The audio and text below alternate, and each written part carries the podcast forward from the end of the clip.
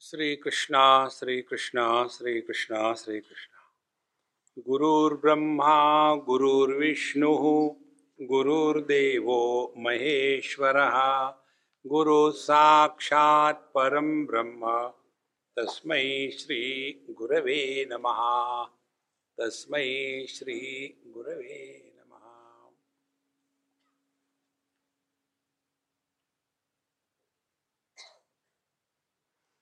Electronic ओंकार जब होता है, तब हम उस माइक को हटा देते हैं।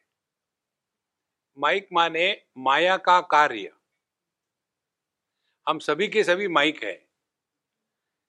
ये माइक को कुछ बोलने की आवश्यकता नहीं है।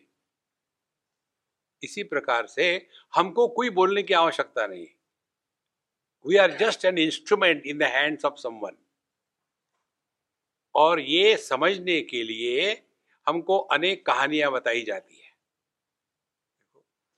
जब पहली बार हम इस मार्केट में आए, अध्यात्म के मार्केट में, बड़ौदा मैनेजमेंट एसोसिएशन ने हमको बुलाया, स्वामी जी, आप हमेशा अहमदाबाद जाते हो, बड़ौदा क्यों नहीं आते? हमने आ जाएँगे बुला तो तब आओगे ना। हम वहाँ गए और फिर कहते स्वामी जी, आप हमको ये बताइए स्पिरिचुअलिटी और बिज़नेस इसका दोनों का समन्वय कैसा हो? हमने कहा, हमारा लेक्चर एक लाइन में over make spirituality a business देखो सिंपल है, कोई कठिन नहीं तो जब हम पहली बार इस अध्यात्म के मार्केट में आ गए तो हमको बताया जाकर के बच्चों को कुछ सुनाओ। बड़ों को क्या सुनाओगे? बड़ों ने कभी किसी की सुनी है? तो बच्चों को सुनाना है। तो हम गए। वहाँ जाने के बाद फिर रटा रटाया। देखो, हम आपको ध्रुव की कहानी बताएँगे। अब आजकल के जो बच्चे हैं ना, वो पैदा थोड़ी हुए हैं। They are all downloaded they are all digital kids और उनके माँ बाप का नाम मालूम है क्या है? बाप का नाम है गूगल और माँ का नाम है अमाजान। मालूम है अमाजान क्या है? अमेजॉन। अमाजान सब चूक घर में पहुँचा देती है। और बाप जो है गूगल है, कुछ भी पूछो मालूम ही है। देखो तो उन बच्चों के सामने मैं ध्रुव की कहानी शुरू कर दी। तो एक बच्चे ने कहा, स्वामी जी, हम इसको स्वीकार नहीं करते। एक टांग पे खड़े होकर के जब करना, हम दो टांग पे खड़े नहीं रह सकते। एक मिनट के लिए। ये संभव नहीं है। फिर अब क्या करें? फिर दूसरी कहानी शुरू कर दी, प्रहलाद की। रटा रटाया था। तो प्रहलाद की कहानी जब बताई, बोले, है, ऐसा कभी होता है? My dad is not like that Hiranyakashipu के जैसा नहीं, मेरे पिताजी। कुछ ऐसी बात बताओ।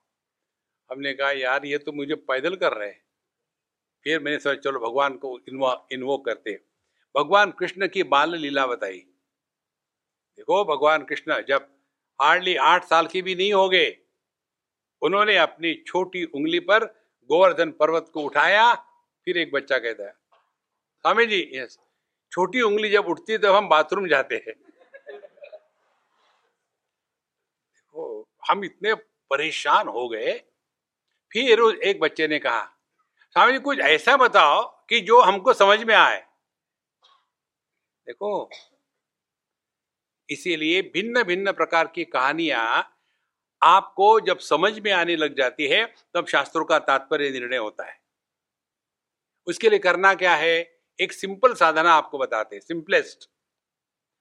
अपने अनुभूतियों का विश्लेषण करके उससे रोज सीखना है। रोज केवल एक बात सीखो जीवन में। और वही के वही रोज नहीं रोज नई बात। तो जैसे जैसे आपका जीवन बढ़ेगा, आप समझदारी से समझदारी के ऊपर में बढ़ते बढ़ते बहुत समझदार हो जाओगे। और समझदार कौन आता है? गतासु न गतासुश्च नानु शोचंती पंडिता।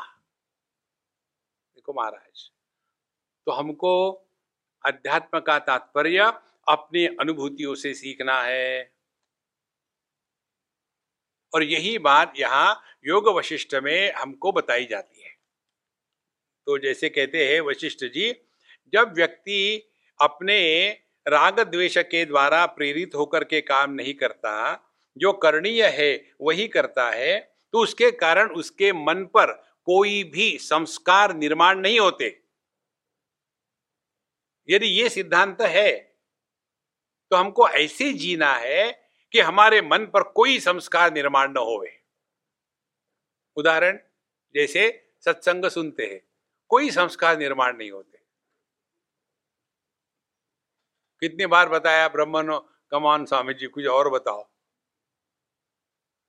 देखो तो ये बताने के पश्चात कहते हैं, यथा प्राप्ति क्षणे वस्तु, प्रथम तुष्ट तथा न प्राप्त न प्राप्त अक्षणात ऊर्ध्वम इति को न अनुभव, अनुभूतवान। अब अपने अनुभूतियों का विश्लेषण करते हैं। जब किसी वस्तु की उपलब्धि की हमारे मन में बड़ी ज़बरदस्त इच्छा होती है, प्राप्ति क्षण वस्तु प्रथमम तुष्टे। ये जो लड़का लड़की प्यार में गिरते हैं ना, धड़ाल से। प्यार में धड़ाल से गिरना, उसको शादी कहते हैं प्रेम विवाह।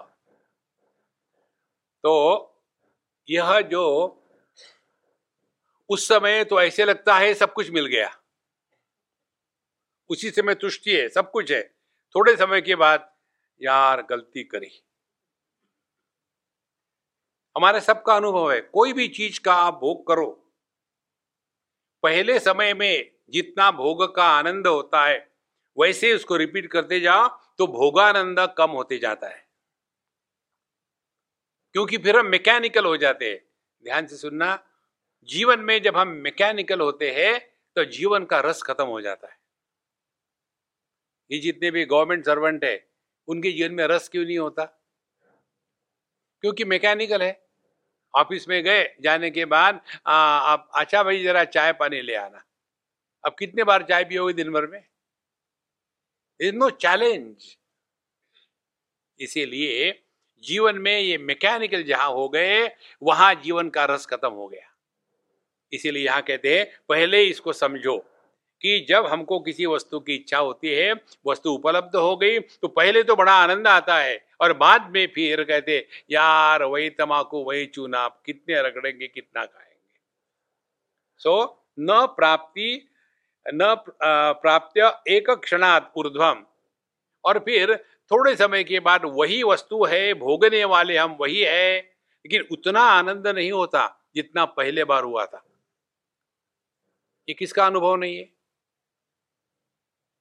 एक एक चीज़ वशिष्ठ जी समझा रहे आगे कहते हैं, वांछा खाले यथा वस्तु तुष्टे नान्यदा तथा तस्माद क्षण सुखे शक्ति बालो बदनाती नेतर। तो वांछा काले यथा वस्तु तुष्टते तुष्टे जब किसी वस्तु की इच्छा हो तो इस वस्तु वस्तु के इच्छा के ग्रेड्स होते हैं आनंद के। उदाहरण के लिए, आपको जिस वस्तु के प्रति आकर्षण है, उस वस्तु के स्मरण से खुशी शुरू हो जाती है। फिर वो वस्तु प्राप्त हो गई, खुशी और बढ़ गई। जैसे उदाहरण के लिए पुणे का आदमी हो और चाइना में गया हो और उसको वहाँ खाने का शौक है बहुत लेकिन वहाँ तो ऐसा मिलता नहीं। किसी के यहाँ गए और उन्होंने कहा देखो आ, हमने आपके लिए कोई इंडिया की वस्तु लाई है। कौन सी लाई है? चितड़े का श्रीखंड। देखो हमारे पुणेकर एकदम वहाँ स्थिर हो गए। ब्रह्मानंदम परम सुखदम। वांछा काले, केवल इच्छा से। और श्रीखंड वही है, लेकिन खाने वाला अन्य है, उसको इतनी इच्छा कुछ नहीं होगी। इसीलिए वांछा काले यथा वस्तु तुष्टे नान्यदा। और वही वस्तु रोज की रोज दे दो आप। देखो, मिठाई के दुकान वाले मिठाई कभी नहीं खाते। जैसे मंदिर में पूजा करने वाले भगवान को कभी नहीं नमस्कार करते, केवल प्रसाद खाते। तो वांछा काले यथा वस्तु तुष्टे नान्यदा तथा तस्मान क्षण सुखे शक्ति। ही तो हमारी आसक्ति उस क्षण के लिए होती है। और ये कौन करता है? कहते हैं, बालो बदनाती नेतरहा और जो बच्चे हैं, बच्चे का अर्थ उम्र से नहीं।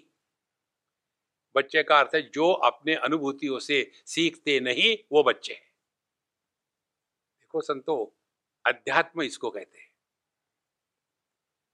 हमारा ध्यान दुनिया में होता है। दुनिया का भला करना, अपना तो सत्यानाश कर लिया है। ये जितने सोशल वर्कर होते हैं ना, उसका मालूम है कारण क्या है? जो अपने लाइफ में फ्रस्ट्रेटेड है और फ्रस्ट्रेशन का बदला निकालने के लिए समाज पर टूट पड़ते हैं, उनको सोशल वर्कर कहते हैं। अपने में मस्त रहो। देखो, इसीलिए तस्मात क्षण सुखे शक्ति बालो बदनाती नहीं फिर, वांछा काले तु या तुष्टि, तत्र वांछ व कारणम। तो हमको अब ये बड़ा सूक्ष्म विषय है। हमको जिस वस्तु की इच्छा होती है, माने क्या होता है? देखो, हम सुबह जल्दी उठ करके चार पाँच बजे नहा धो करके एक कप चाय पीते हैं। हर जगह तो नहीं मिलती हमको चाय। यहाँ हमको हमारे सोनाली दे रही है, बढ़िया सुबह सुबह हर जगह कहाँ मिलती है? अभी हम जहाँ थे वहाँ सभी के सभी निशाचर, हम जिनके घर में रहते जो चाइना फैमिलीज़ के यहाँ, रात को वो लोग बारह एक बजे तक पता नहीं क्या क्या करते रहेंगे। और फिर सुबह बहुत जल्दी उठ जाते थे, साढ़े नौ बजे, दस बजे। और फिर तब तक मैं क्या करूँ? मैं तो सुबह भूत के जैसे चार बजे उठ के बैठ गया। तो नॉर्मल सुबह का मॉर्निंग सब हो गया। फिर अब चाय पीनी है, रोज की आदत है सुबह चाय पीने की। चाय नहीं मिली तो हमारे मन में जब शुरू हो गया टी टी टी टी टी टी टी टी। वांछा काले। इच्छा क्या है? मन में किसी वस्तु के उपलब्धि की जो बेचैनी है, उसको इच्छा कहते हैं। और फिर हम गए कैसे बना करके एक कप चाय बना लिया और अपना चाय पिया बढ़िया से। जैसे चाय पेट में गई, आहा, माने क्या हो गया? अब ये जो मन में बेचैनी थी, चाय के अनुपलब्धि की, वो बेचैनी शांत हो गई। और हमने क्या सीखा है? मुझे चाय नहीं मिली थी, तब मैं दुखी था। अब चाय मिल गई है तो मैं सुखी हूँ। इसीलिए चाय से सुख आया है। हमने अपने अनुभूति का विश्लेषण गलत प्रकार से किया। यदि उसको आध्यात्मिक दृष्टि से करो तो इच्छा किसको कहते हैं? मन के विक्षेप को। मन के विक्षेप क्यों आते हैं? क्योंकि हमने जगत के वस्तु को महत्व दिया है, उनकी गुलामी करी है। ध्यान से सुनना, अपने मन के दो कार्य है। किसी वस्तु के उपलब्धि में मन का होना आवश्यक है। देखो, जैसे हम आपसे बोल रहे हैं और यदि आपका मन, यदि क्यों महाराज? ठीक है। आपका मन यदि इधर उधर भटक रहा हो तो हम तो बोले जा रहे you are hearing but you are not listening देखो। तो यह जो मन है, इसके दो फ़ंक्शन है। एक परसेप्शन आप सुन रहे हो। दूसरा है, सुनने के बाद प्रोजेक्शन जैसे एक लड़का किसी बगीचे में जाता है जो बेकार होते हैं वही बगीचे में जाते हैं। नहीं तो बगीचे में जाने के लिए टाइम किसको है? और वहाँ भी जाकर के ये आ, लाफिंग क्लब वाले वहाँ की शांति नष्ट कर देते हैं। वहाँ बढ़िया बढ़िया सुंदर पक्षी सुबह में गान गाते हैं। और ये जाकर के हा हा करके अपने डेंटर की डेंचर की आहुति दे देते तो वहाँ एक लड़का बेकार चला गया एक बगीचे में। ऐसे थोड़े कि लड़के ही बेकार है। लड़कियाँ इक्वली एक लड़की पहुँच गई। और लड़के ने लड़की को देखा, कितनी लड़कियाँ देखी होगी उसने? कुछ नहीं हुआ। इसको देखा। फिर मन का प्रोजेक्शन शुरू हो गया। मैं यहाँ आया, ये भी यहाँ आई। ऐसा कहते हैं marriages are fix in the heaven directly चले गए हेवन में। एक आदमी मरने के बाद हेवन गया। वहाँ जाने के बाद वहाँ पूछा गया वेलकम टू द हेवंस आपको स्वर्ग कैसे लगा? बोले, स्वर्ग की बात बाद में करेंगे, पहले बताओ, ये जो मैरिज फिक्स करने वाला है, वो कहाँ है? मुझे परेशान कर दिया पूरे जीवन में। देखो महाराज, जब आदमी बिना वस्तु की उपलब्धि से प्रसन्न होता है तो वो आनंद अंदर से प्रकट होता है। जो वस्तु की उपलब्धि में आनंद होता है तो वो आनंद अंदर से नहीं प्रकट होता। It is a sought after हमने भीख मांग के लिया है। तो हमारा मन जो है, वस्तु को ग्रहण कर दिया, उसके बाद, उसके बारे में चिंतन शुरू कर दिया। चिंतन तीन चार प्रकार का होता है। पहले ये वस्तु आवश्यक है, ये वस्तु महत्व की है, यह वस्तु सुख का साधन है। इस वस्तु के अभाव में मैं अपूर्ण हूँ। यदि ये वस्तु मुझे नहीं मिली तो जी के क्या करेंगे? और जैसे जैसे ये विचार की धारा बड़ी प्रबल हो जाती है वैसे वैसे उस वस्तु के प्रति महात्म्य बुद्धि बढ़ जाती है। और जिस वस्तु के प्रति महात्म्य बुद्धि बढ़ गई है, उसको प्राप्त करने के लिए ये न के न प्रकार हम प्रयत्न करेंगे और उसको प्राप्त करके ही रहेंगे। देखो तो हमारे मन में जो इच्छा का साम्राज्य है, उसका कारण इच्छा ही है। तो अब आपने वांछा या इच्छा को समझ लिया तो क्या हो गई? इच्छा माने मन के अशांति को इच्छा कहते हैं। मन की शांति कब होगी? जो है वो ठीक है। Give yourself zero choice जितना आप अपने आप को कम से कम चॉइस दोगे, उतने हम ज़्यादा से ज़्यादा सुखी होगे। बहुत सरल है जीवन। इसको कहते हैं अध्यात्म वेदांत शास्त्र में। प्रवचन करने को नहीं नायम आत्मा प्रवचन लभ्या। प्रवचन लिसनेन प्रवचन गिवेन। देखो महाराज, प्रवचन करना इससे सिंपल बात कोई नहीं है। इसीलिए मैं सिंपल आदमी और सिंपल बात करता हूँ। कोई भी बेवकूफ़ प्रवचन कर सकता है। कोई खास बात नहीं है। अपने अनुभूतियों का विश्लेषण करके, उससे सीख करके, स्वयं को बदलना, यहाँ से अध्यात्म शुरू होता है। हम सब में दो बातें हैं। एक है अपना स्वरूप और दूसरा है अपना स्वभाव।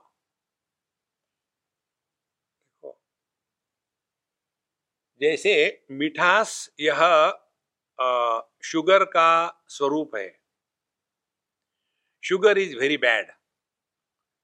बोलो मैंने आपको आ, शुगर बहुत खराब होती है।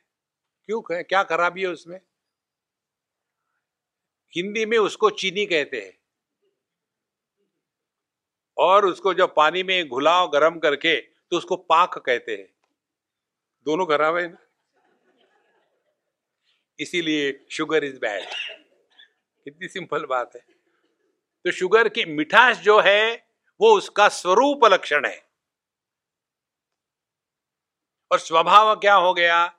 ये जो चीनी है, ये चाहे लड्डू के रूप में हो, चाहे क्रिस्टल के रूप में हो, चाहे क्यूब के रूप में हो, चाहे पाउडर के रूप में हो, चाहे सिरप के रूप में हो, इसे कोई मतलब नहीं इसी प्रकार से हम स्वरूप से सच्चिदानंद है और स्वभाव हमने अपना बनाया है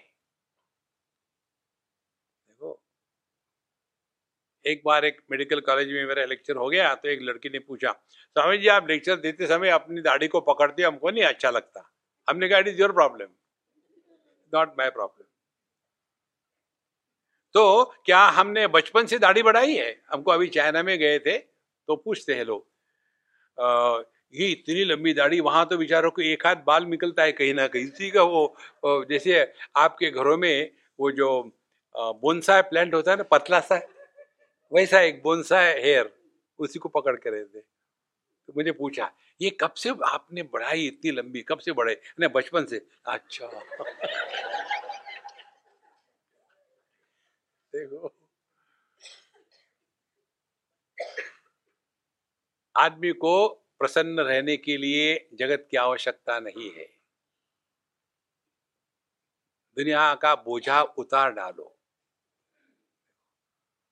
तो हमने ये जो कभी कभी हाथ से अपने दाढ़ी को पकड़ते हैं, ये हमारा स्वभाव स्वभाव हो गया था। तो जब हम यहाँ स्टेज पर आते हैं तो देखो एक महत्व की बात हमने जो सीखी आप भी सीखो। भगवत गीता के तृतीय अध्याय के इक्कीसवा श्लोक है। यद्यदाचरति श्रेष्ठ तत्तदेवेतरो जन, स यद प्रमाणम कुरुते लोका तदनुवर्तते हम सभी के सभी किसी ना किसी के लिए एक आदर्श है। ऐसे मत समझ लेना कि कोई हमको देख नहीं रहा है। चारों तरफ़ सीसीटीवी लगे हुए और ये मैंने कैसे सीखा? हम बताए, हमारी पूरी जो आध्यात्मिक साधना है, केवल सीखने से ही है, बाकी कहीं नहीं। पुस्तक से नहीं होती साधना। तो दिल्ली में एक, हमने स्कूल में एक, असेंबली के समय 10-15 मिनट का एक प्रवचन किया। और वो सब होने के बाद सब बच्चे चले गए और मैं भी प्रिंसिपल के रूप में जा रहा था। तो एक लड़की आकर के मुझे कहती है, Swami ji I want to talk to you मैंने शुरू हो जाओ। बोले will you get angry I I don't know what you are going to ask me no I am not going to ask you anything I okay then I not get angry फिर उसने पूछा, स्वामी जी, आपकी लुंगी और आपका shirt दोनों का जो colour है, वो एक नहीं है। मैं जितना सुन रही थी ना लेक्चर, मेरा ध्यान वही था। लुंगी आपकी भिन्न कलर की है और शर्ट भिन्न कलर का है। वो मैचिंग होना चाहिए ना। उस दिन मैंने सीख लिया कि हम अपने लिए नहीं कपड़े पहनते, दुनिया के लिए पहनते। कितनी सरल बात है। तो जब हम ऐसा दाढ़ी खेलते थे इसलिए कि आप लोग नहीं, लेडीज़ लोग, कुछ भी ले दिया तो फिर उनका तौलिया कौन सा है, सर को पूछ लेते हैं, ये क्या है? ये इनका लेडीज़ का तौलिया है ना, हमारा ये तौलिया है। तो जब हमारा ऐसा व्यवहार किसी को नहीं अच्छा लगता तो ये हमको बदलना है। तो आध्यात्मिक साधना क्या हो गई? अपने स्वभाव में परिवर्तन लाना, ताकि हमारा स्वरूप प्रकट हो सके। ये स्वभाव के कारण स्वरूप ढक जाता है। देखो संतो, और यह स्वभाव कैसा बनता है? जब हमने अपनी इच्छा को खाद पानी दे करके बहुत बढ़ाया है। बड़ी सिंपल बात है महात्माओं, कोई कठिन नहीं है अध्यात्म।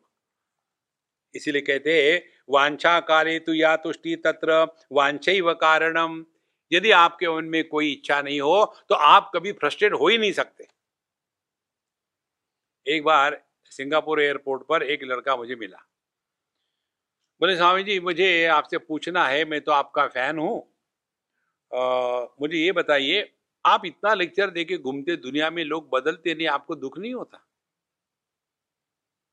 हम तो अपने बच्चों के लिए इतना करते तो फ्रस्ट्रेट हो जाते।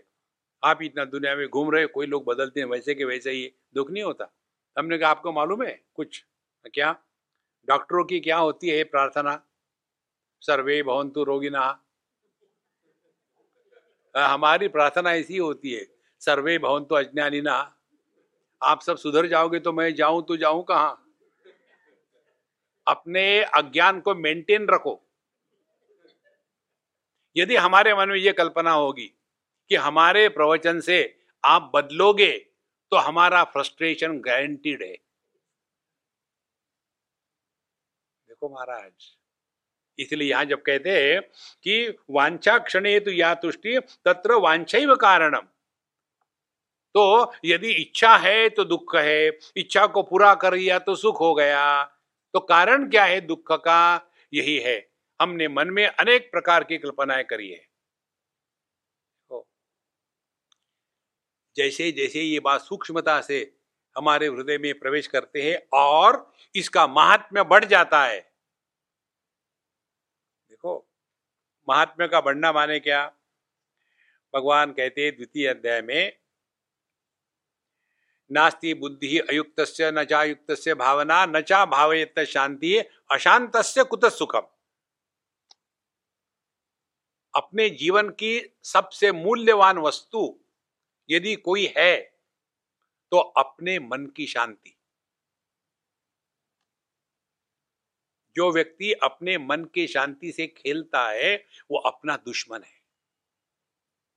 जो व्यक्ति अन्य के कारण दुखी होता है, वो महामूर्ख शिरोमणि है।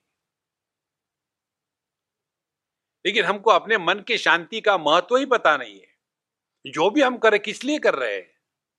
मन शांत रहे इसलिए ना।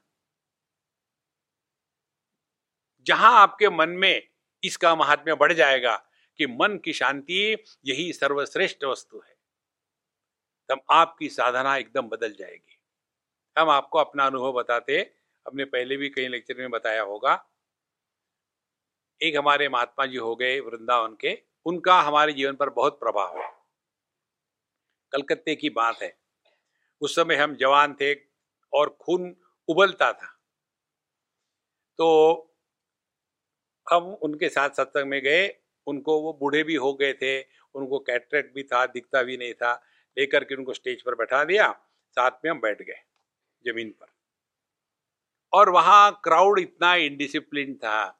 कोई भी आकर के उनको चंदन लगाएगा, कोई माला पहनाएगा, कोई उसके, उनकी पुस्तक पर एक एप्पल रख देगा पेपर वेट के जैसा, कोई प्रदक्षिणा करेगा।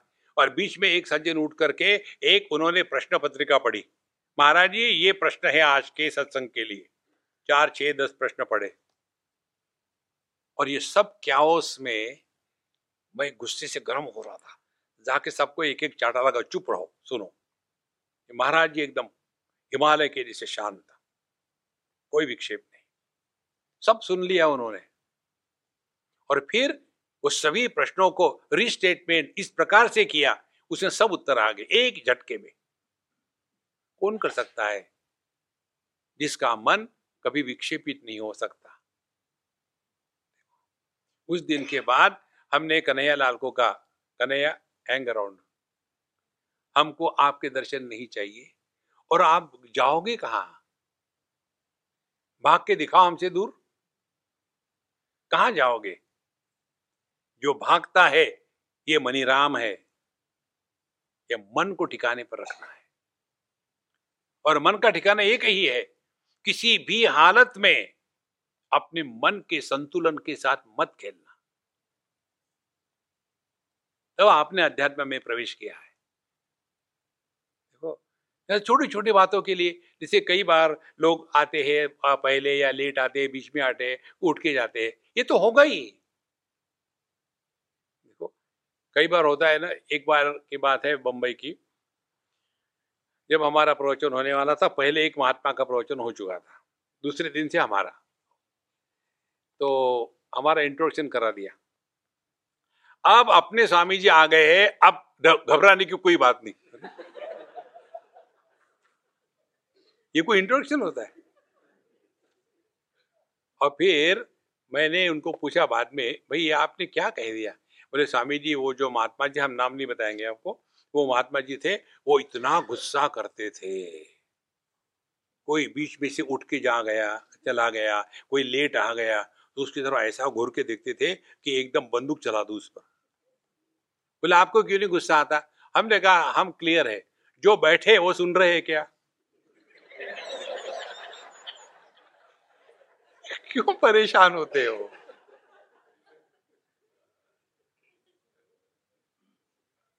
Your life will change man जो अन्य के कारण दुखी होता है, वो बेवकूफ़ होता है। जिस दिन आप दुखी हो गए, तुरंत दिखना, अरे, बेवकूफ़ हो गया क्या? हो नहीं गया, हो। जीवन इतना बदल जाता है। उस दिन के बाद हमारी एक ही बात है, बस, चाहे दुनिया को आग लग जाए, हम अपने मन के साथ नहीं खेलते। तब जाके अध्यात्म में प्रवेश होता है। तो कहते वांछा क्षणे तु या तुष्टि तत्र वांछव कारणम तुष्टि तु अतुष्टि पर्यंता और ये जो तुष्टि है, ये जो प्रसन्नता है, भोग की, ये थोड़े समय तक रहती है। फिर बाद में फिर उसकी इच्छा और हो जाती है। और धीरे धीरे करते करते फिर हम उस इच्छा के गुलाम हो जाते हैं। कोई भी व्यक्ति सिगरेट मुँह में लेके और हाथ में लाइटर लेके तो पैदा नहीं हुआ। तो ये कैसा शुरू होता है? पहले दिखता है एक बिल बोर्ड पर, एक होंडा पर एक होंडा बैठा हुआ है, मुँह में सिगरेट है, पीछे होंडी बैठी है और आग लगाती है, उसको नहीं सिगरेट को। और एक यूजलेस लड़का देखता है दूर से, कल्पना करता है, वो तो मैं ही हूँ, अब बाकी एक ही चीज़ के पीछे कोई बैठे और आग लगा दे। और धीरे धीरे एक सिगरेट परी, पहली सिगरेट पी तो सब जगह से धुआँ निकला। मुँह से, नाक से, आँखों से, कान से, शरीर से। फिर बिल्कुल प्रयत्न करना है। एक मराठी में वो कहावत है ना, प्रयत्न वाणुचे कण रगड़ता तेल ही गए एक ने पूछा स्वामी इसका अर्थ क्या है? कभी निकल सकता है तेल? वो वाड़ू से, ना क्यों नहीं निकल सकता है? तुमको समझ में आई क्या वो कहावत क्या है? मराठी भाषा बहुत भयानक है। प्रयत्न वाळूचे कण रगड़ता, तेल ही गड़े उसमें वाळूचे तेल नहीं कहा रगड़ने वाले का तेल निकलता है देखो, मराठी भाषा, और वो भी पुणे की हो तो गई काम से। एक नूतन विद्यालय पुणे का, उसमें अंग्रेज़ी मराठी में पढ़ाते थे। हॉर्स म्हणजे घोड़ा, डोंकी म्हणजे गधा। तो फिर उसको ट्रांसलेशन के लिए बताया। अब इसका ट्रांसलेशन करो। Where there is a will there is a way तो लड़के ने लिखा मृत्यू पत्र झालं की वाट लागली.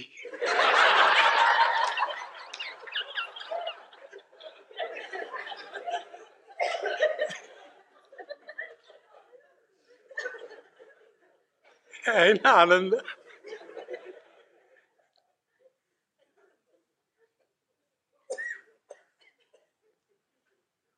जैसे जैसे, पहली सिगरेट पी तो ज़ीरो एक्सपीरियंस सिगरेट पीने का कठिनाई हुई।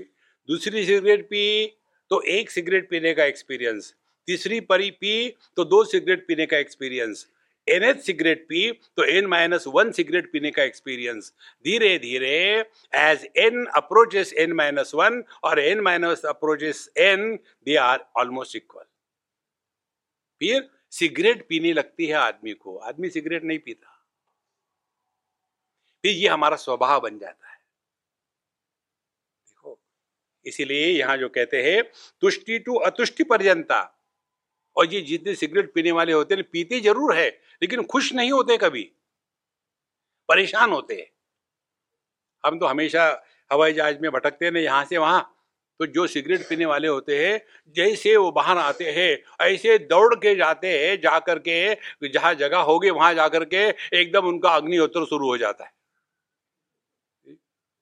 एक सिगरेट पीने वाले ने मुझे ये श्लोक बताया था। ट्रेन में हम जा रहे थे, बहुत पुरानी बात है। तो सिगरेट पी रहा था। कई लोग जरा ज़्यादा ही स्मार्ट हो जाते फिर ऐसा ऐसा करेंगे। मैंने कुछ नहीं किया, फ्री में मिल रहा था, पी लो। तो उसने कहा कि, आपको सिगरेट से तकलीफ़ नहीं होती? मैंने कहा आपको खुश है ना? आप खुश रहो। आपकी खुशी में मेरी खुशी है। फिर बोले, आपको पता है क्या सिगरेट का महत्व? मैंने बोला, बताइए गुरु महाराज। उसने बताया, धूम्रपानम शतगोदानम, किसी को सिगरेट ऑफ़र करो तो उसका पुण्य सौ गायों का दान करने के बराबर होता है। धूम्रपानम, शतगोदानम, एक एक कश गंगा स्नानम। कितना आनंद है जीवन में। तो धीरे धीरे सिगरेट पीते पीते पीते फिर हम उस सिगरेट के गुलाम बन जाते हैं। और परेशान होते। अभी रिसेंटली मैं, दिल्ली में था, दशहरे के पहले। तो जैसे मैं एयरपोर्ट पर गया तो एक हमारे मित्र है ब्रिगेडियर है, रिटायर्ड, अस्सी साल के हैं। वो हमको मिलने आए। तो बोले, स्वामी जी, मैं शाम को तो नहीं आ सकता क्योंकि गाड़ी चलाना मुश्किल होता है आँखों से तो मैं दिन को आ जाऊँ ना, आ जाओ जैसे वो आए एयरपोर्ट पर हमको मिलने के लिए आ करके बड़े गले से लग गए बोले, स्वामी जी, गुड न्यूज़! हमने कहा, मत बताना, शादी फिर कर ली। बोले, नहीं। फिर मैंने सिगरेट पीना छोड़ दिया है। देखो जिस व्यक्ति ने साठ साल तक सिगरेट पी, उसकी खुशी की पराकाष्ठा सिगरेट छोड़ने में है, पीने में नहीं है। यही अध्यात्म है। अपने स्वभाव को बदलना। तभी जाकर के स्वरूप प्रकट हो सकता है। और हमारा स्वरूप है आनंद। हमको जो मालूम है, वो केवल विषयानंद है, वासनानंद है, भोगानंद है। अरे भैया, अनुभवानंद करो तो कैसे आनंद आता है? किसी से हमको आनंद प्राप्त नहीं करना है, आनंद को प्रकट करना है। इसलिए यहाँ कहते तुष्टि, अतुष्टि पर्यंता तस्मात वांछाम परित्यज। इसीलिए राम को कहते हैं कि इसीलिए यह आपके मन में जो काम है, इसी का त्याग करे। कठोपनिषद का अंतिम विचार यही है। यदा सर्वे प्रमुचंते कामा यस्य हृदय श्रिता, अथ मर्त्य अमृतो भवती, अत्र ब्रह्म समझते जब हमारे मन से सभी कामनाएँ हमेशा के लिए समाप्त हो जाती है, कामना रहित ज्ञान को परमात्मा कहते हैं। कामना दो प्रकार की होती है। एक, अपूर्णता से प्रकट कामना, और दूसरी, पूर्णता को प्रकट करने की कामना। हम लोग जो कामना करते हैं, वो बंधन का कारण है। परमात्मा ने भी कामना करी है। सो कामयत बहुश्याम प्रजा ये स तपो तप्यत तपस्तत्वा इदगम सर्वम असृजत। तो जब हम कामना करते हैं तो बंधन का कारण है। भगवान कामना करते हैं तो मौज है। अब इसका क्या कारण है? चिंतन करो। देखो महाराज, जैसे नदी में भी पानी बहता है, हिलता है, समुद्र में भी पानी बहता है, हिलता है, दोनों में क्या फ़र्क है? नदी की समुद्र के पास पहुँचने की आवश्यकता है। तो नदी के पानी का बहाव आवश्यकता के कारण है। और समुद्र के पानी का बहाव आनंदाचे डोही आनंद तरंग। आनंद को प्रकट करने के लिए है। देखो महाराज, हम सभी के सभी परेशान होते हैं आनंद को प्राप्त करने के लिए, नहीं आनंद को प्रकट करें। यही कर्म योग है, यही भक्ति है, यही ज्ञान है, यही अध्यात्म है। देखो, तीन प्रकार से हम जगत में व्यवहार करते हैं, शरीर से, वाणी से और मन से। जो भी काम हम शरीर से करते हैं, आनंद से करो। आनंद को प्राप्त करने के लिए नहीं। आप कभी दुखी नहीं होगे। जो भी बोलना है, खुशी से बोलो। आप कभी दुखी नहीं होगे। जो आदमी खुश होके बोलता है, वो कभी कड़वा नहीं बोलेगा। उसी प्रकार से चिंतन करना है तो प्रसन्न होके चिंतन करे। एकदम खट्टा मन हो गया है जहाँ तेरा सत्यानाश हो जाएगा। नहीं। हमारे आनंद के अभिव्यक्ति के लिए परमात्मा ने वो तीन चैनल दिए हैं, शरीर, वाणी और मन। और आनंद की प्राप्ति माने लाफिंग क्लब ज्वाइन करना नहीं। आनंद की प्राप्ति माने जेही विधि राखे राम, ते ही विधि रही हम लोग कहते तो है, ठे विले अनंते। अनंत राव देखो महाराज, जैसे ये बात हृदय में प्रकट हो जाती है ना, तब अशांत से कुत सुखम, समझ में आता है। हमारे जीवन का एक ही उद्देश्य है, और वो है हम परमात्मा के आनंद को प्रकट करने का माध्यम बन जाए। भगवान को प्राप्त मत करना, उस चक्कर में मत पड़ना। दिन भर रोते रहोगे, उनको प्रकट होने दो, क्योंकि अभी वो रो रहे हैं। वो बोलना चाहते हैं हमारे माध्यम से, लेकिन हम आत्मश्लाघा और पर निंदा में बिज़ी है तो वो वेट कर रहे हैं। हम अच्छे विचार करना चाहते हैं, लेकिन दुनिया की चिंता में हम उनको विचार करने का मौका ही नहीं दे रहे। देखो संतो, तब जा करके हमारी साधना योग्य दिशा में चल रही है। ये तो पूरा जीवन मैंने ये किया, मैंने वो किया, मैंने ऐसा किया, मैंने ऐसा किया, मारो गोली सबको। आशा या तो निराशत्व, अभाव या तो भावनम अमनस्व मनो या तो तवा संगे न जीवता। इसीलिए आशा निराश निराशत्व यातु। हम अपने मन से ये आशा, कामना, अपेक्षा, इसको धीरे धीरे निकाल डालें। कितनी बार पढ़ा होगा आप लोगों ने, अनन्या चिंतयंतो माम ये जना पर युपासते तेषाम नित्याभियुक्ता नाम योगक्षेम वहाम्य हम लेकिन पूरा जीवन इसी में जाता है, योगक्षेम। भगवान पर भरोसा कहाँ है? देखो।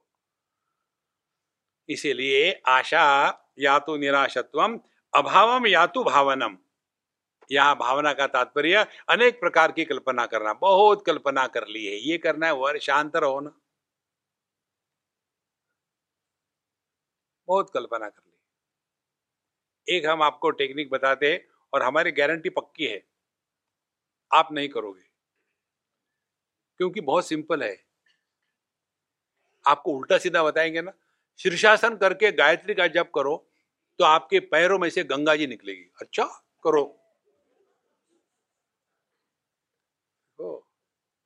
और यदि आपको हमने कहा, बहुत सिंपल साधना अपने आप से बोलना बंद कर दो।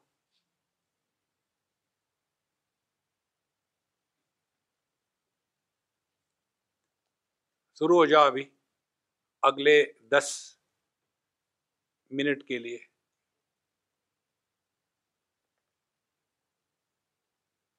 लेकिन फिर लेक्चर के लिए हम आए थे, चुप होने के लिए थोड़ी आए तो महाराज, और ये ऐसी साधना है, आप कहीं भी कर सकते हो, किसी भी आसन में कर सकते हो। हमने इस साधना का, इस योग का हमने एक नाम दिया है। आजकल पूरी दुनिया में योग का मौसम है ना? इसका नाम हमने दिया है। शुरू करो कब कब से? सुबह उठ करके, जा करके आप जब कमोड पर प्रतिष्ठान करते हो, उस समय शुरू करना। वहाँ बैठे, अपने आप से बोलना बंद कर दो। इसको कहते कमोड योग।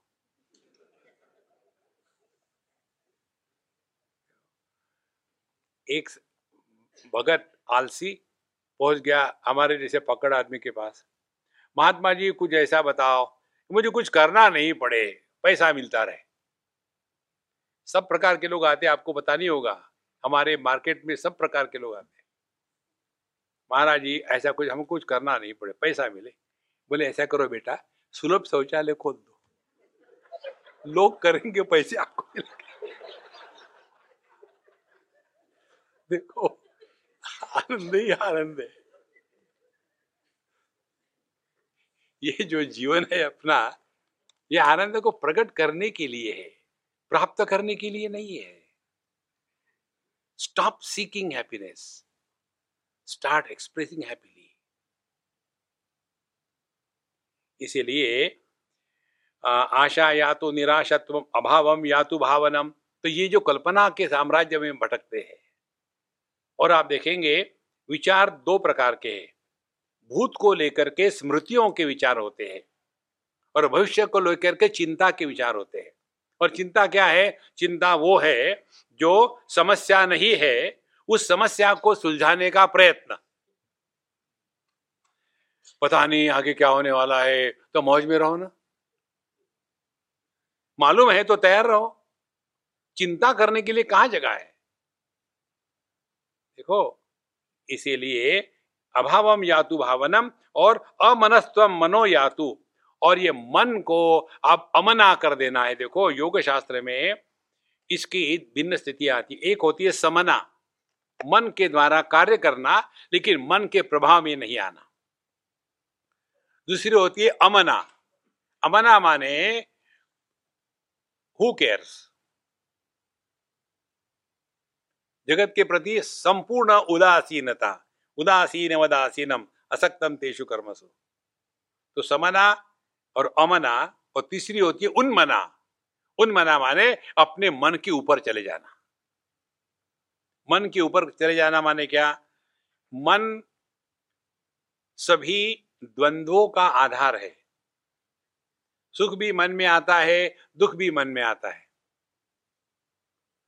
और ये दोनों को जो आधार देने वाला है ये सुख दुख के परे है। और जब हम ये द्वंद्वों के परे चले जाएँगे, तब आपने उन मनावस्था में प्रवेश कर लिया है। माने ये जड़ समाधि नहीं है। दुख होगा लेकिन दुखी नहीं होगे। सुख होगा लेकिन सुखी नहीं होगे। इस प्रकार से जो तीसरी अवस्था है उन्मनावस्था उसकी यहाँ बात हो रही अमनस्व मनो यातु तस्माद असंगे न जीवता। इसीलिए साधना यही है असंगे न जीवता, हम जब तक के ज़िंदा है, असंग होकर के रहे। असंग होकर के रहना माने केवल समझदारी। कल आपको बताया था, और हम आज फिर रिपीट करते हैं, संग या आसक्ति, यह केवल मन की कल्पना है। जो आ सकती है वो जा सकती है, टिकती नहीं। आप अपने जीवन की अनुभूतियों का विश्लेषण करो। बचपन आया, चला गया। हम जब बूढ़े होते हैं ना, तब हम गाना गाते हैं कि हम भी अगर बच्चे होते, नाम हमारा था डब्लू बबलू, खाने को मिलते लड्डू। और पब्लिक कहती हैप्पी बर्थडे टू यू बच्चों को पूछो। वो तो कहते हैं, जब मैं बड़ा हो जाऊँगा ना तो मैं ऐसा करूँगा, वैसा करूँगा। बचपन में किसी को बचपन अच्छा नहीं लगता। कितनी सरल बात है। उस समय हम बचपन को त्यागने के लिए तैयार है। छोटे बच्चों को पूछो, एक किसी घर में हम गए थे। हमने उसके माँ को पूछा, ये कितने साल का है? बोले, सामने ये तीन साल का है। No, mummy. Three month three years, three months. उसके लिए तीन महीना बहुत मायना रखता है, क्योंकि अब मैं बड़ा हो रहा हूँ। हम सब का सब त्याग करने पर तुले हुए हैं। लेकिन ये समझते नहीं और इसी नासमझी में फंसे हुए केवल चिंतन करने की आवश्यकता, बाकी कुछ नहीं। किसी भी विषयों के प्रति हमारा मन आसक्त नहीं होता। जो जिन्होंने अपनी स्वयं की शुगर फैक्ट्री खोल दी है, उनको डॉक्टर बताते हैं, यदि एक चम्मच चीनी खाओ तो वहाँ लाइन लगा लेना अपनी, वो शमशान घाट में। इतना भाव इतना बुरा हाल है आपका। अभी आप एक कण भी चीनी नहीं खा सकते। जैसे बता दिया, तुरंत चीनी से वैराग्य हो गया। देखो, आसक्ति ये मन की कल्पना है। समझ लो। और जो समझदार होते हैं इसमें उपनिषद में आता है, पंचदशी में आता है अविचार कृतो बंधा विचारेण निवर्तते। ये अविचार के द्वारा बंधन होता है। हम ही कल्पना करते हैं कि I am very unlucky India में कोई अपॉर्चुनिटीज़ नहीं है। Let me go to America और वहाँ जाके क्या करेंगे? बर्तन धोएँगे। बर्तन ही धोना है तो यहाँ धो ना। ये कल्पना है मन की। इसीलिए अमनस्व मनो या तो तव न जीवता। तो हमको जगत में ऐसे जीना है कि किसी के साथ चिपको मत। सबके साथ रहे। असंगता का उदाहरण आपको दे दे तो पानी किसी भी आकार विशेष से असंग है। और इसीलिए किसी आकार विशेष का वो आसक्त भी नहीं है और तिरस्कार भी नहीं है। असंग का तात्पर्य राग द्वेष के परे चले जाना। वैसे ही आकाश, किसी भी आकार विशेष का यह समर्थन नहीं करता। गोल हो या स्क्वेयर हो या तिकोना हो इट मेक्स नो डिफरेंस ध्यान से सुनना। इसी प्रकार से कारण किसी भी कार्य विशेष के नाम रूप के प्रति आसक्त नहीं होता। दृष्टि किसी रूप रंग के प्रति आसक्त नहीं है। श्रवण शक्ति किसी शब्द के प्रति आसक्त नहीं है। मन किसी वृत्तियों के प्रति आसक्त नहीं है। चैतन्य, जागृत, स्वप्न, सुषुप्ति, समाधि किसी के प्रति आसक्त नहीं है। आसक्ति यह कल्पना है। इस कल्पना का त्याग कर दे।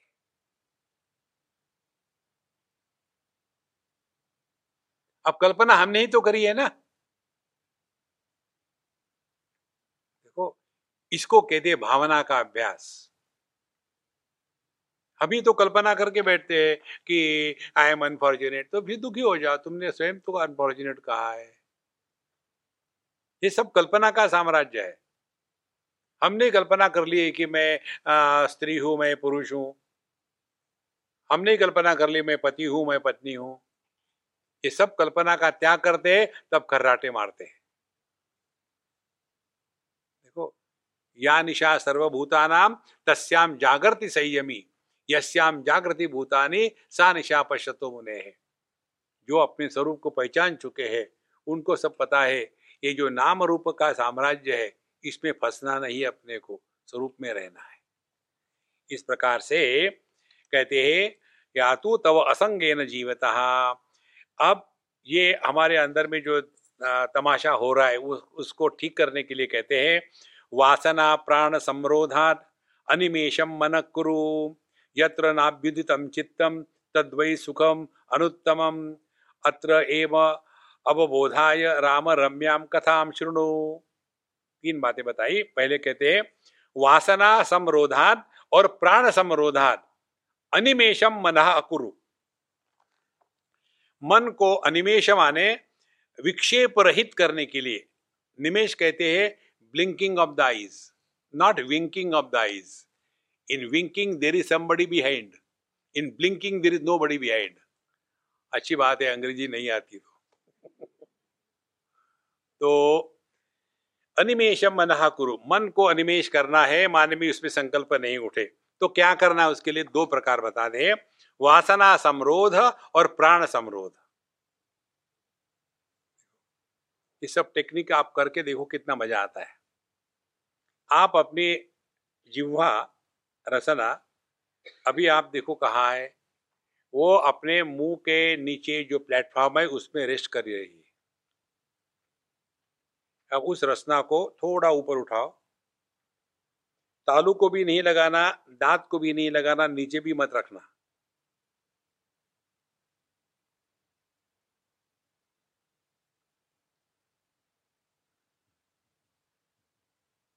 क्या आपके मन में विचार रहे हैं?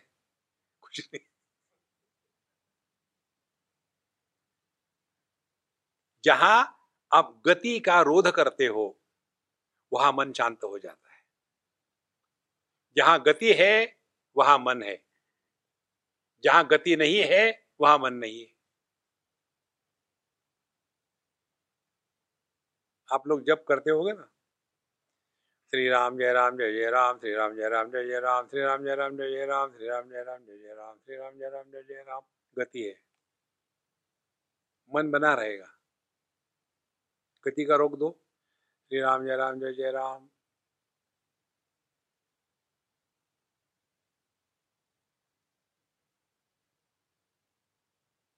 गति माने सीक्वेंस का एस्टेब्लिश होना।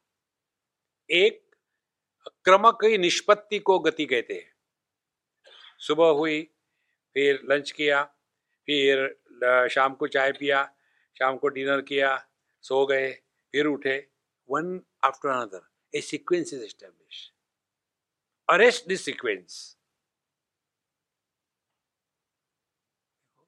तो ये दो टेक्निक बताए हैं पहला है, वासना सम प्राण वासना समरोधात वासना माने विचार वृत्तियाँ और कौन सी विचार वृत्तियाँ ध्यान से सुनना। वासना माने हमारे चित्त में जो अनेक संस्कार है, उन चित्त के संस्कारों को वासना कहते हैं।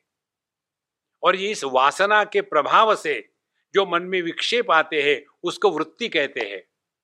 और उन वृत्तियों को जो मेरी वृत्ति, मेरी वासना कहता है, उसको अहं, अहम वृत्ति कहते अहंकार कहते हैं। तो चार बातें होगी अंतकरण की। मन बुद्धि, चित्त, अहंकार। मन एक ही है। लेकिन इस मन को किस प्रकार से प्रयोजन किया गया है, किस संदर्भ में, कौन सा अर्थ लेना है, ये समझने के लिए तद विज्ञानार्थम गुरु में विगछेद उसको समझने के लिए हमको शास्त्र पढ़ने पड़ते हैं।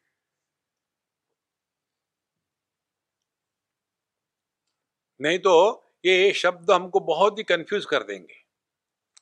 तो वासना समरोधात तो पहले ये देखे कि हम किसके प्रभाव में आकर के काम कर रहे हैं। हमको ये अच्छा नहीं लगता, ये अच्छा लगता है। ये महत्व का है कि ये अच्छा है या ये अच्छा नहीं है, ये महत्व का है। Whether what we like is important और what is right is important हम सभी के सभी अपने ये राग द्वेष से प्रेरित होकर ही जी रहे हैं। तो पहली साधना क्या हो गई? मन को नियंत्रित करने के लिए अपने राग द्वेष से ऊपर उठना। और ये कैसे ऊपर उठेंगे? केवल समझदारी से। ध्यान से सुनना। सबसे बड़ी श्रेष्ठ आध्यात्मिक साधना समझदारी है। बाकी आप जितनी घंटी बजाते बजाते रहो। कोई बुराई नहीं उसमें। समझदारी महत्व की है। जितना आप मन को समझदारी से कंट्रोल कर सकते हो, ज़बरदस्ती से नहीं कर सकते। तो क्या समझदारी है? जो हमको अच्छा लगता है अच्छा नहीं लगता, राग द्वेष अब राग द्वेष के पीछे चिंतन करो। क्या कारण है कि हमको अमुक वस्तु अच्छी लगती है, अमुक वस्तु अच्छी नहीं लगती? कोई कारण नहीं। किसी को लाल रंग अच्छा लगता है, किसी को हरा लगता है। क्या कारण है? नहीं, हमको नहीं अच्छा लगता अरे, कारण तो बताओ ना। किसी को बैंगन अच्छा लगता है, किसी को नहीं लगता है। कोई कारण नहीं है। और हम अपने आप को बड़ी इंटेलिजेंट कहते हैं। माने, जो राग द्वेष बिना किसी लॉजिक के है, उसके प्रभाव में आकर के हम जी रहे हैं। ये कौन सी समझदारी है?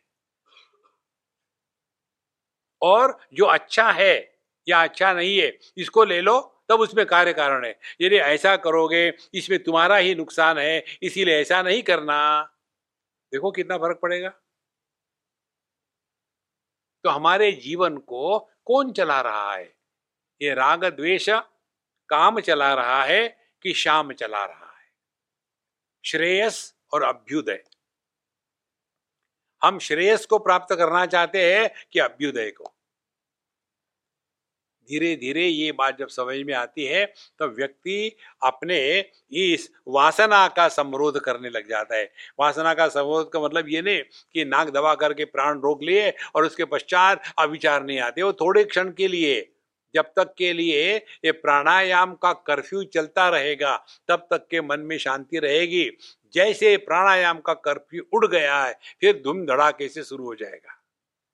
प्राण बंधनात् लीयते मना जाल पक्षीवत रोध साधनम। भगवान रमण वर्षी कहते हैं, प्राण के बंधन से विचारों का रोकना वैसे ही है, जैसे एक जाल में पक्षी रखे थे।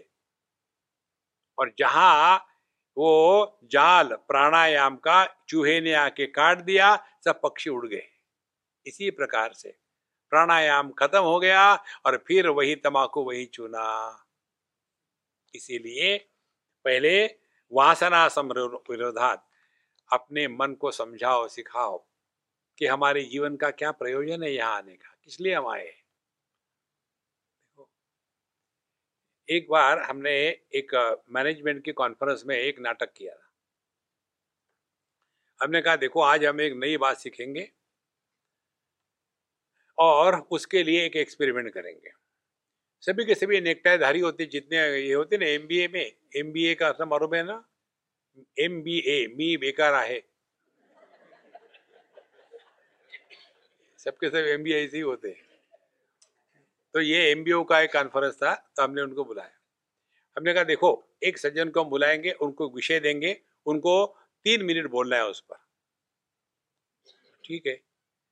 अब इतने बड़े बड़े नेकटा पहने हुए हैं और बड़े बड़े कंपनी के सीईओ है। एक बुलाया, आगे। Yes sir what can I talk हमने कहा please talk on cow cow मैंने शुरू हो जाओ। कऊ what should I talk on कऊ कऊ और हम शांत थे। पब्लिक हंस रही थी। क्योंकि काऊ काऊ कह रहे थे। आगे बढ़ ही नहीं रहे थे। और फिर कहते cow has four legs. CEO of a company और फिर एक दो मिनट के बोले I don't not to talk on this subject I say you may not talk but you to stay there for another one minute frustrate होके चले गए। अब दूसरे को बुलाना सबके सब अब इधर उधर देख रहे हैं अब कौन सा जानवर आता है? दूसरे सज्जन को बुलाया। फिर हमने कहा, आप बोलिए। आइंस्टीन थ्योरी ऑफ़ रिलेटिविटी क्या? मैंने मैंने बोल दिया आपको। Einstein theory of relativity how you will relate it to the ignorant person Einstein theory I not studied how can I talk on this relativity क्या होती है? ऐसे यू आस्किंग मी क्वेश्चन और गिविंग लेक्चर्स फ्रस्ट्रेट होके चले गए। हमने कहा एक्सपीरियंस पूरे हो गए। अब इससे सीखना है। हमको अपने जीवन के तीन मिनट दिए गए हैं। इसका सदुपयोग करो। हम अपने जीवन के तीन मिनट का सदुपयोग नहीं कर सकते। ये पूरी जो ज़िंदगी मिली है, इसका क्या करेंगे?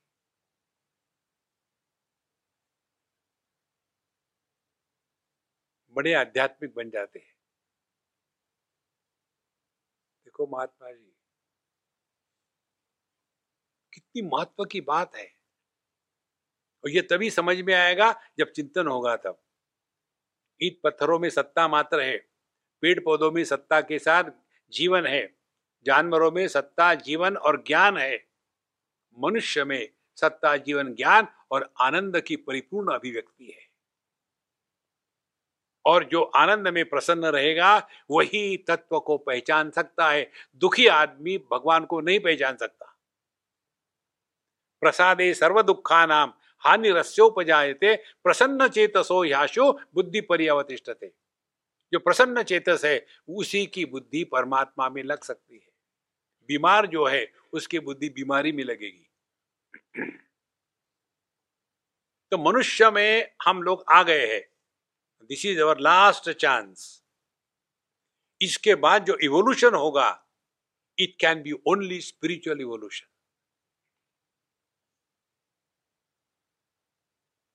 हमारा जो मॉर्फोलॉजिकल इवोल्यूशन होना था, पत्थर के जैसे पड़े हैं, पेड़ के जैसे जगह रुके हैं, जानवरों के जैसे आहार निद्रा भय मैथुनम च कर रहे हैं।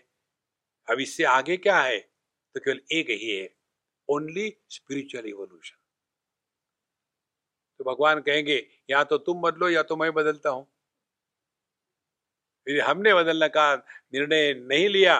भगवान की कोई बात नहीं बेटा, गलती मेरी थी। मैंने तुमको मनुष्य बनाया। अगले जन्म में गधा होकर के न्यूज़पेपर खाओ। जो मनुष्य जन्म में आकर के न्यूज़पेपर पढ़े बगैर टॉयलेट के नहीं जा सकते, वो अगले जन्म में गधा होकर के न्यूज़पेपर खाते हैं।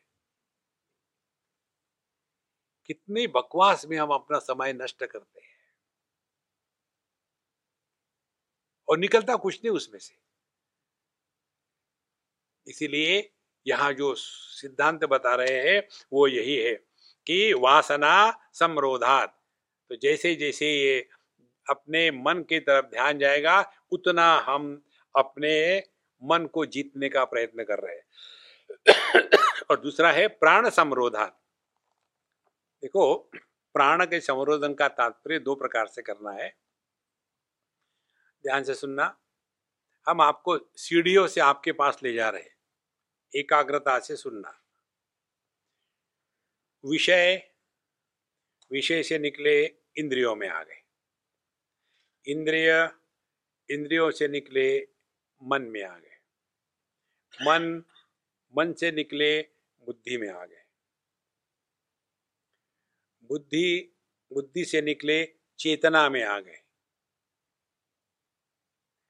चेतना से निकले, परमात्मा की जो अनंत शक्ति व्यक्ति रूप से प्रकट होती है, उसको कुंडलिनी शक्ति कहते हैं।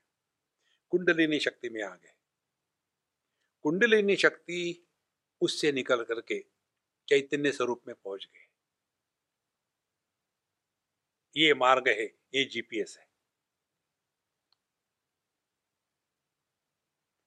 हम लोग ट्रैफ़िक जाम में फंसे।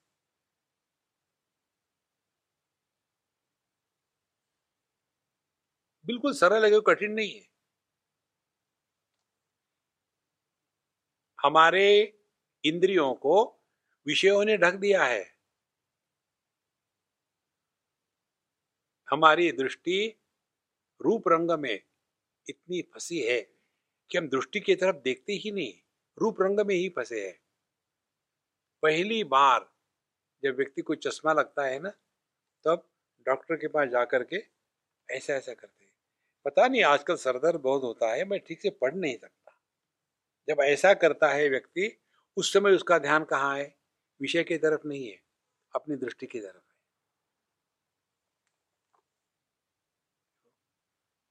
फिर वहाँ से निकला, स्वामी जी, मैंने सबके लिए सब कुछ किया, लेकिन सब लोग मुझे बेवकूफ़ कहते हैं। ये दुनिया में किसी का भला नहीं करना चाहिए। अब विषय का त्याग हो गया, इंद्रियों का त्याग हो गया, मनीराम में आ गए। देखो, समझो इसको। यही है मार्ग। यच्छेद वांग मनसी प्राज्ञ तज्जे ज्ञान आत्मनि ज्ञान आत्मनि महती नियच्छेद तज्जे शांति आत्मनि। कठोपनिषद की श्रुति कहते हैं।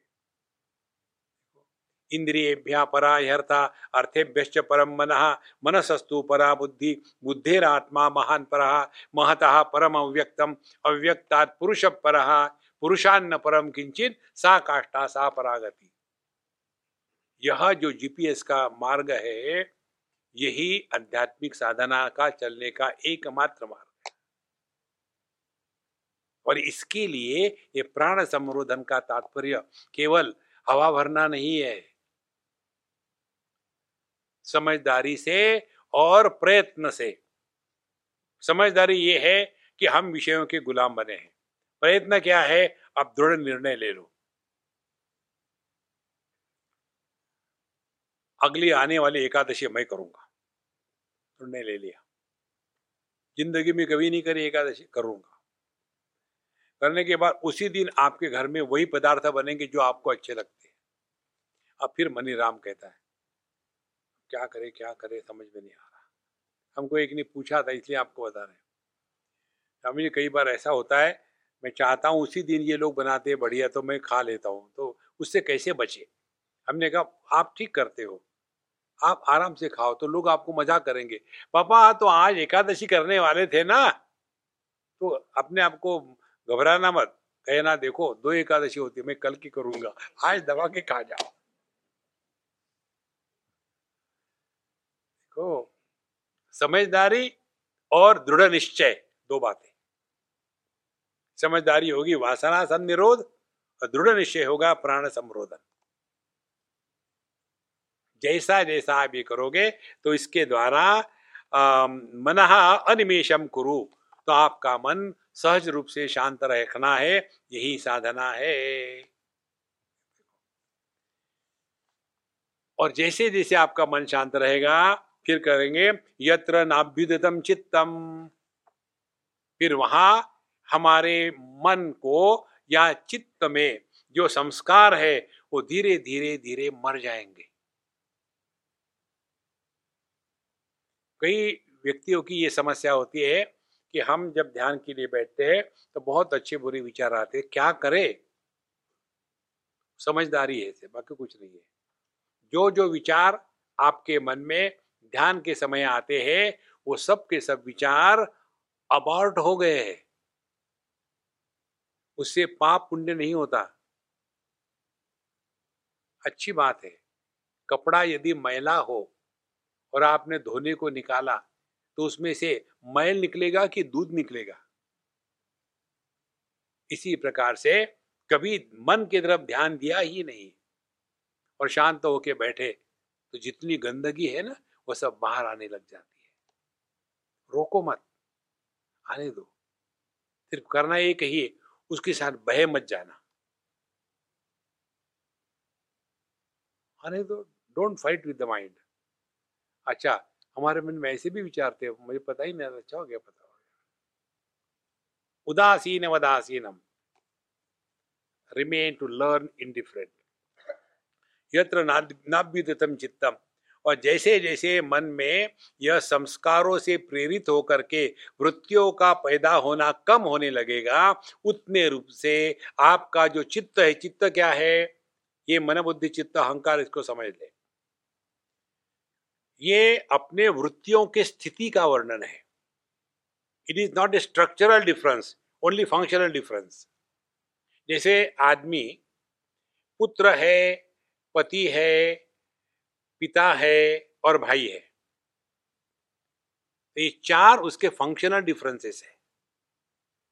जब वो पुत्र है तो उसका फ़ंक्शन भिन्न है।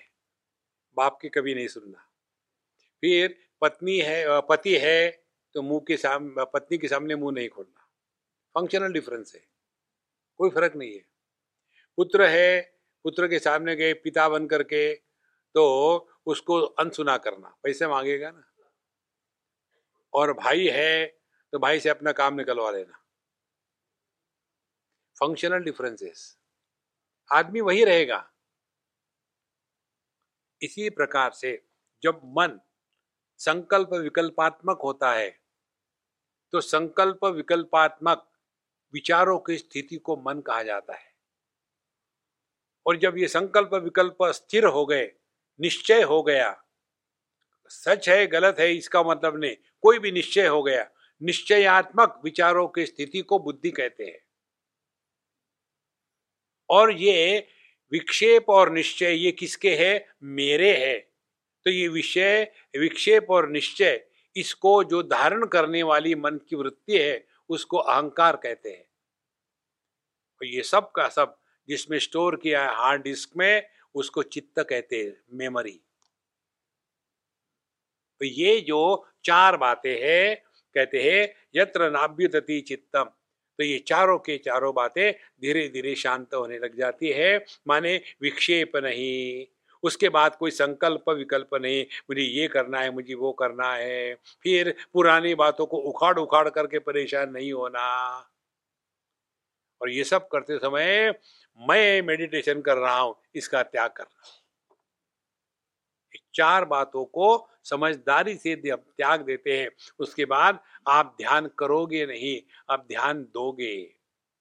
कहीं हम बैठे बैठे पुरानी विचार तो नहीं कर रहे कहीं हम बैठे बैठे मेडिटेशन के बाद क्या करना है, ये चिंतन तो नहीं कर रहे कहीं हम बैठे बैठे पुरानी कोई मेडिटेशन की याद आ गई तो वैसा ही मेडिटेशन फिर होना चाहिए। ज़बरदस्ती तो नहीं कर रहे। केवल सावध रहना। सावधानी से जीने को साधना कहते हैं। इसीलिए यहाँ कहते हैं, यत्र नाभ्युदम चित्तम तद वही सुखम अनुत्तम इसी को कहते अनुत्तम सुख। इससे बढ़कर कर कोई सुख नहीं माने आपका मन आपके पास है। और सबसे बढ़िया बात, आपका मन आपकी बात मानता है। वेदांत जड़ समाधि की बात नहीं करता। शब्द का श्रवण करे, लेकिन उसके प्रभाव में नहीं आए। विषयों का ग्रहण करे, उसकी गुलामी ना करे। जागृत अवस्था में रहे लेकिन जागृत अवस्था का प्रभाव अपने पर ना होवे। देखो, ऐसे जो समाधि में जीना है, देखो संतो, ये सिंपल बात आपको बताते हैं।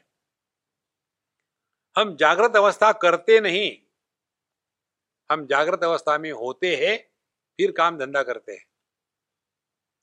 स्वप्नावस्था करते नहीं, स्वप्न में होते हैं, फिर उठपटांग बातें देखते हैं। फिर सुषुप्ति अवस्था करते नहीं।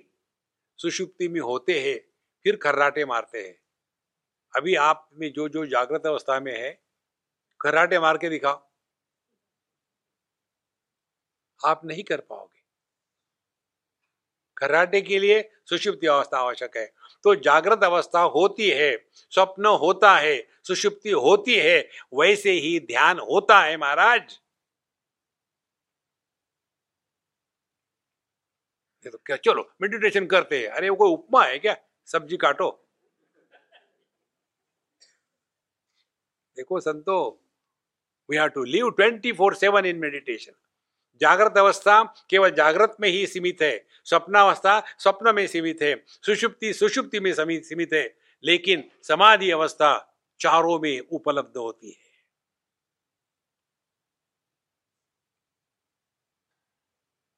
देखो यह ज्ञान जब भगवान राम को पंद्रह साल की उम्र में वशिष्ठ जी ने दे दिया, वो कभी फ्रस्ट्रेट हो गए और अर्जुन की स्थिति क्या थी? ज़िंदगी भर तो उसने तमाकू खाई और बुढ़ापे में जाकर के, चलो अब गीता पढ़ते हैं।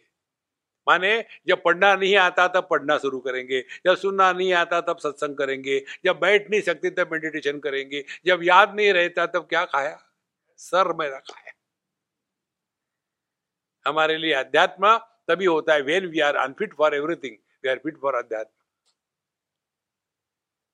यही मूल फ़र्क है, ये योग वशिष्ठ में और भगवत गीता में। तो जैसे जैसे ये सूक्ष्मता बढ़ती है ज्ञान की, वैसे वैसे हम अपने स्वरूप के पास चलते हैं। अत्र इमम एव अवबोधाय राम रम्याम कथाम सुनो तो हे राम, इस तत्व को समझाने के लिए मैं तुमको एक कहानी बताता हूँ। और फिर वशिष्ठ जी भगवान राम को कहानी बताते हैं, उसको हम कल देखेंगे। ओम पूर्णमद पूर्णमिदम पूर्णात् पूर्णमुदच्यते पूर्णस्य पूर्णमादाय, पूर्णमेवावशिष्यते। ओम शांति शांति शांति हरि ओम। श्री गुरुभ्यो नमः। हरि ओम।